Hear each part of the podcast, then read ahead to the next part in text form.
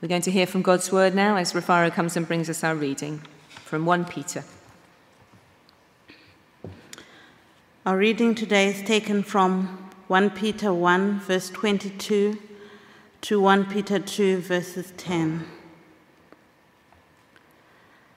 Now that you have purified yourselves by obeying the truth, so that you have sincere love for each other, love one another deeply from the heart. For you have been born again, not of perishable seed, but of imperishable, through the living and enduring word of God.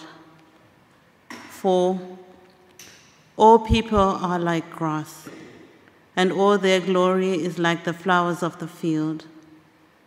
The grass withers and the flowers fall, but the word of the Lord endures forever. And this is the word that was preached to you. Therefore, rid yourselves of all malice and all deceit, hypocrisy, envy, and all slander of every kind. Like newborn babies, crave pure spiritual milk so that you so that by it you may grow up in your salvation now that you have tasted the, that the Lord is good. As you have come to him, the living stone, rejected by humans, but chosen by God and precious to Him. You also, like living stones, are being built into a spiritual house to be a holy priesthood, offering spiritual sacrifices acceptable to God through Jesus Christ. For in the scripture it says, See, I lay a stone in Zion a chosen and precious cornerstone, and the one who trusts in him will never be put to shame. Now, to you who believe, this stone is precious, but to those who do not believe, the stone that the builders rejected has become the cornerstone, and a stone that causes people to stumble, and a rock that makes them fall. They stumble because they disobey the message, which is also what they were destined for.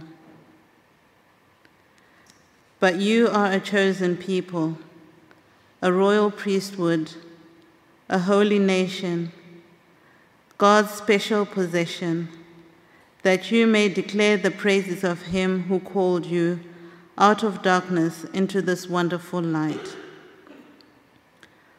Once you were not a people, but now you are pe- the people of God.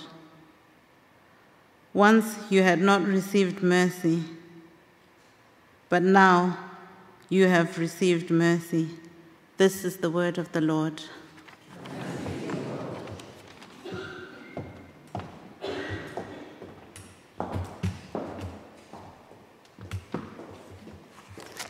Thank you, Rafaro. And thank you uh, for the amazing um, video from the young people. Um, I can't see any of the round. I know they've all gone, but isn't it wonderful to be a part of a community of people of all ages? Uh, just to, uh, for those of you who don't know, uh, something in my knee went pop last um, Sunday and left me unable to walk properly. Uh, and uh, I've been very blessed because uh, the NHS has already managed to get me an appointment for next Thursday to see a specialist. So I feel very blessed. I was expecting it to be a lot longer. Um, very conscious of that uh, passage that we read, that there's a huge amount of stuff in it. There's living stones, there's capstones, there's royal priesthoods, uh, there's uh, quotations from other parts of the, the Bible, uh, and the, the sower and the seed, all kinds of things going on in there. But uh, today, in our series on uh, 1 Peter, I'm not going to try and touch all those because the theme that I've been given is belonging and that sense of what it means to belong to be to the people of God. So that's what I'm going to try and focus on. So let's pray. Father, will you speak to us, each person here and at home and online? Lord, will you uh, guard us and guide us and lead us in your paths of righteousness? In Jesus' name. Amen. I want to start unusually at the um, last part of our reading rather than the beginning to work backwards through the parish, through the passage. So, chapter 2, verse 10 Once you were not a people, but now you are the people of God. Once you had not received mercy, but now you have received mercy. And Peter there is referencing the book of Hosea, and in particular, one of the strangest passages in the Bible uh, that I've ever come across. And uh, it's where, um, in chapter 2, where God says to Hosea, as a prophet that what I want you to do is to go and marry an unfaithful and promiscuous woman. Now, that seems to run counter to almost everything that we, we kind of think about. But Hosea, being the man of God he was, and I'm not half the man he was, he found an appropriate woman who was promiscuous, unfaithful, had a terrible reputation, and married her. And they had three uh, children one called Jezreel, which means God sows, one called Lo Ruhamah, which means uh, not loved and one called Lo Ami, which means you are not my people. And uh, Hosea and his family, in that marriage and those relationships and those names, became uh, like a living parable for the relationship of God with his people. God's people were like Gomer, who were unfaithful and unable to be uh, true to their promises. And God is like the sower the name God sows in Jezreel. But that good seed which God was sowing by his people was ignored time and again. And because of their unfaithfulness, they lost their birthright. They lost God's loved love. They became not loved. And they forfeited the right to be God's people, to no longer belong to him. Now, names have enormous power. Our names are given us at birth, and it's amazing, isn't it, how we grow into our names? I sometimes think my name, Christopher, he carries Christ. Did I have any choice in what I ended up to be? Or the nicknames, good or bad, that we get as we go through life. And in Zimbabwe, we had a, a friend, a young girl who um, her parents named her useless. Now imagine what it must have been like every day of your life to be called by your name useless and what it does to you. Mercifully, that girl was met by a Christian charity who took her off the streets and renamed her charity to be a gift of God, so that every day she was reminded that she was a gift of God. So we learn in Hosea 2:23 though that the, the child that God says through Hosea that he will show his love to the one called not loved and that the one who is called not my people shall be called you are my people. That's the kind of promise that Hosea says to these children who are like that. And I suspect that at that moment, Hosea renamed his children and gave him the names that he always wanted to give them loved and belonging. Because that's only what makes sense. It doesn't say that in the Bible, but it makes sense to me that as a living parable, as God says to them, the people that are not my people shall be called, You are my people. And the people who are not uh, belonging to me will become my people. Now, that must have been incredibly powerful for the early church because many of them were people who were rejected and cast out. Uh, they didn't fit into their communities, for the Gentiles particularly. And if you go back to 1 Peter 1, you'll see that he's writing to Christians across the whole of Asia. They were Christians who were persecuted and probably didn't belong anymore in their society because of the decisions that they had made. And particularly for the Gentiles who knew from the Jewish perspective that they couldn't belong and they had no right to and they were outside. Now, these words are coming from Peter, who had originally excluded the Gentiles, saying, Those who are not my people are now my people. Those who are not loved are now loved. And Peter takes those words, and as he speaks them, those who had never belonged and who could never belong were reminded that, they, that something had changed so that they could now belong and be part of God's people. People who are chosen. None of, few of us can uh, forget that jo- joy of being um, chosen in, uh, on the playground or the pain of not being chosen. We become a royal and a holy people, a special possession. And Peter is speaking not only to those at that time who struggle to belong, but to all who feel that they do not belong or that they don't fit in. And Peter's saying to them, You're now part of this group, this kingdom. And being part of a group gives us status. Once we're initiated into a group, we have a part to play and a place which is ours and ours alone. So when I was employed uh, in the Diocese of Bristol, from that moment I belonged to the organisation and I had a role in it and to a small extent a certain amount of prestige. But the belonging that Jesus that Peter speaks about is much deeper than simply getting a job or being part of a community. It's about being living stones. Peter in verse 4 speaks about Jesus as the living stone, and all of us who are here in this church and all the Christians around are all living stones who are built into this spiritual house. So just look around at the living stones uh, in this building and the people who are part of us. Now, for the people of uh, Israel, the temple in Jerusalem was the place where God lived on earth and where you encountered God, particularly in the Holy and Holies.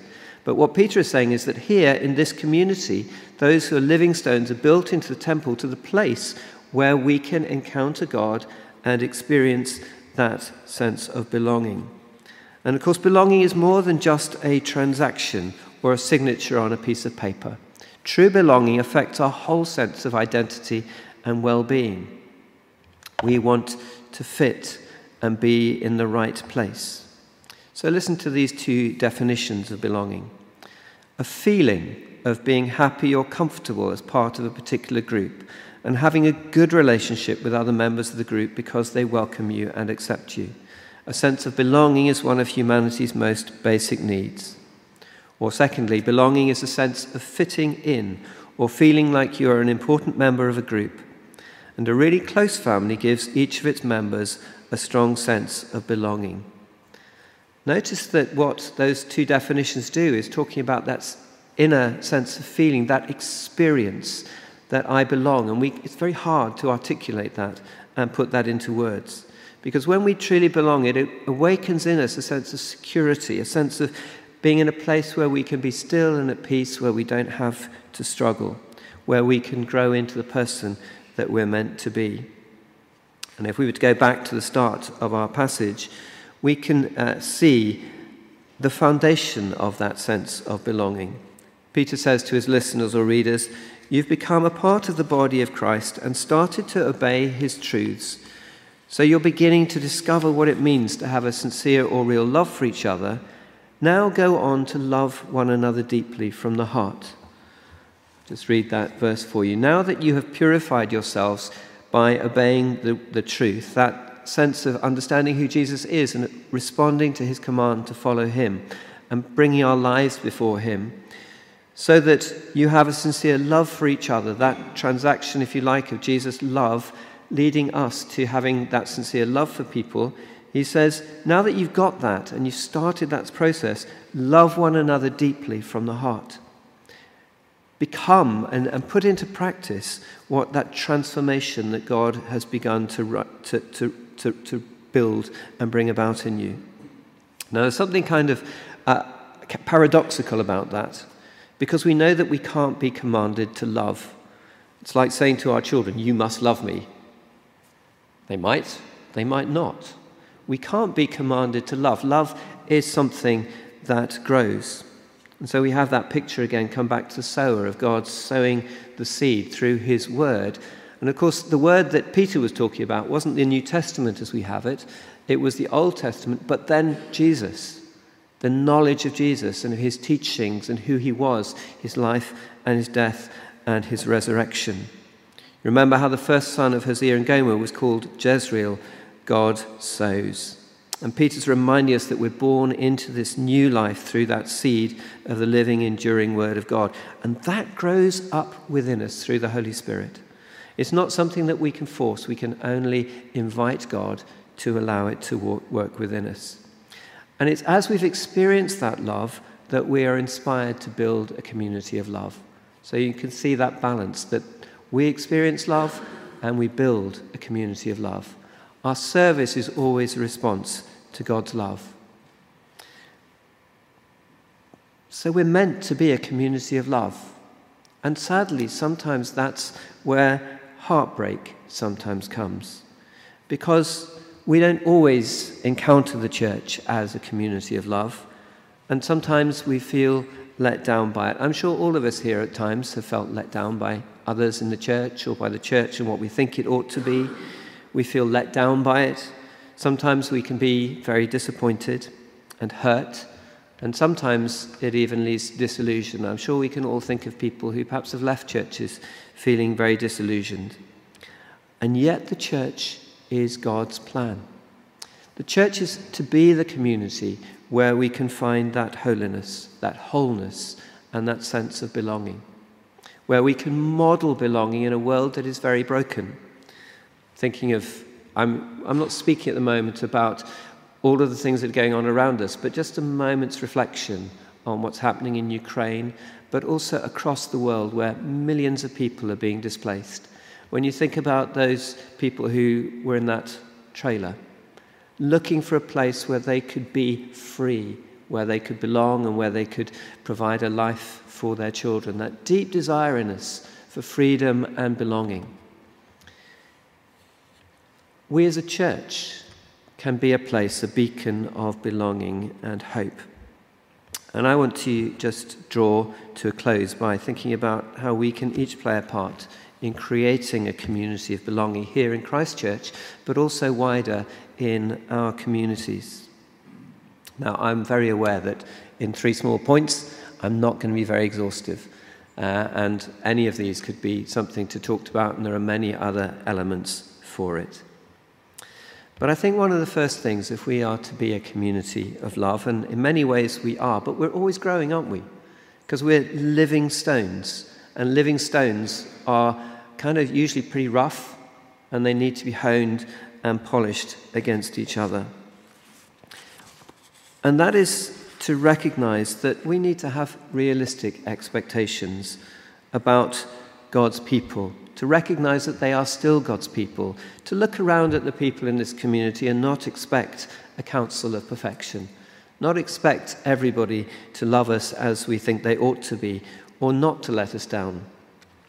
I think actually we all come into this family damaged and in some ways weak and broken. We are going to let each other down. That is reality. And so perhaps a key part of learning to love one another deeply is to be willing to be disappointed, at, but to forgive. And to love those who are not perfect and who let us down. And that means listening to people, listening to try and understand the difference sometimes between intention and impact. You know, so often people say things in communities and churches, and it really hurts us, and we can get very, very angry. But often there is a dissonance because sometimes the person who's hurt us never intended that, and they just didn't think or they didn't understand.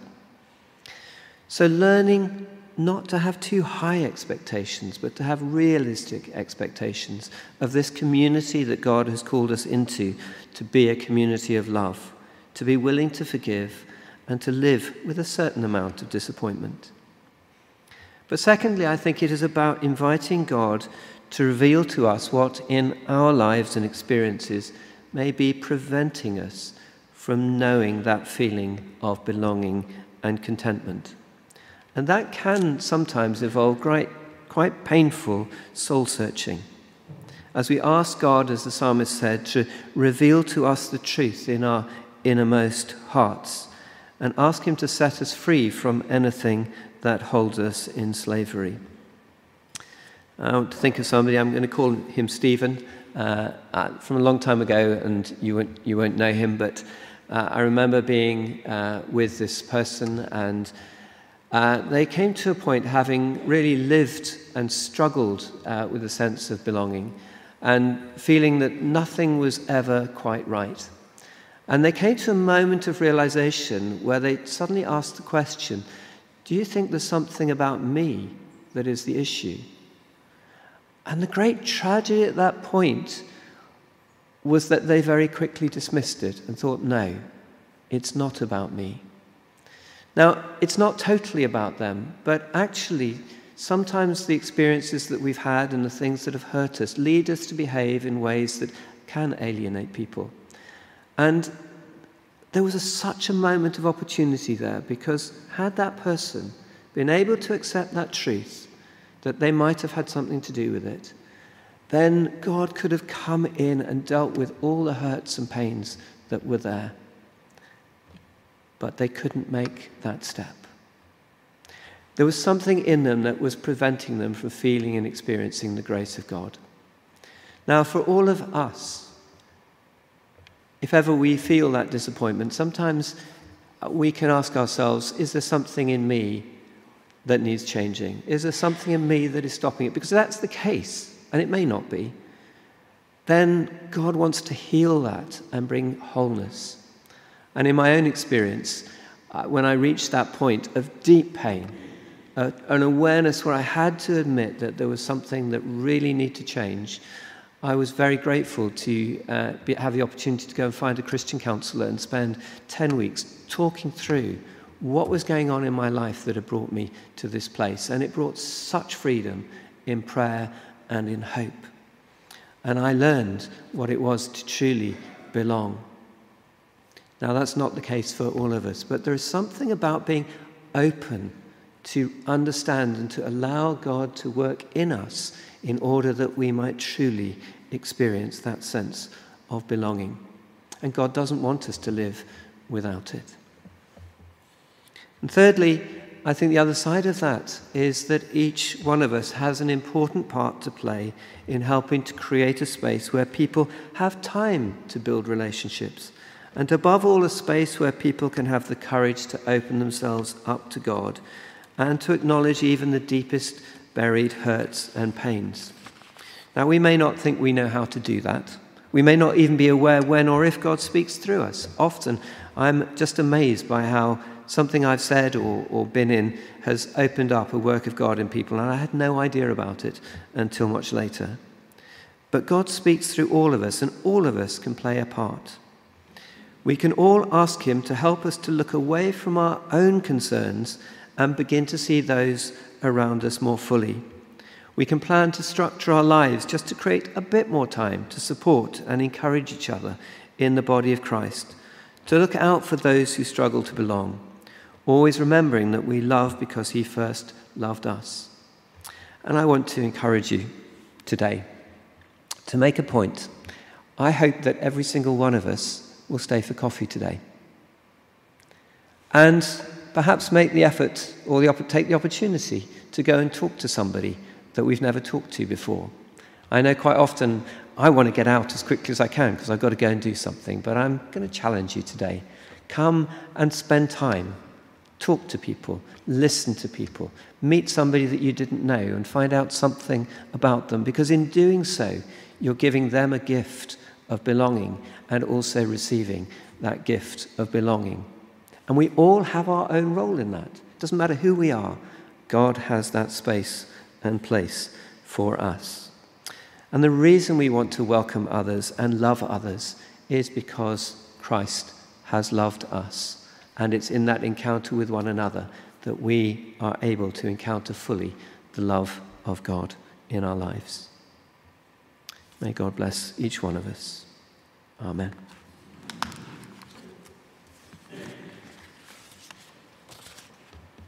If you can't stay, please don't worry. I don't want anybody feeling guilty. That's not what this is about. Thank you.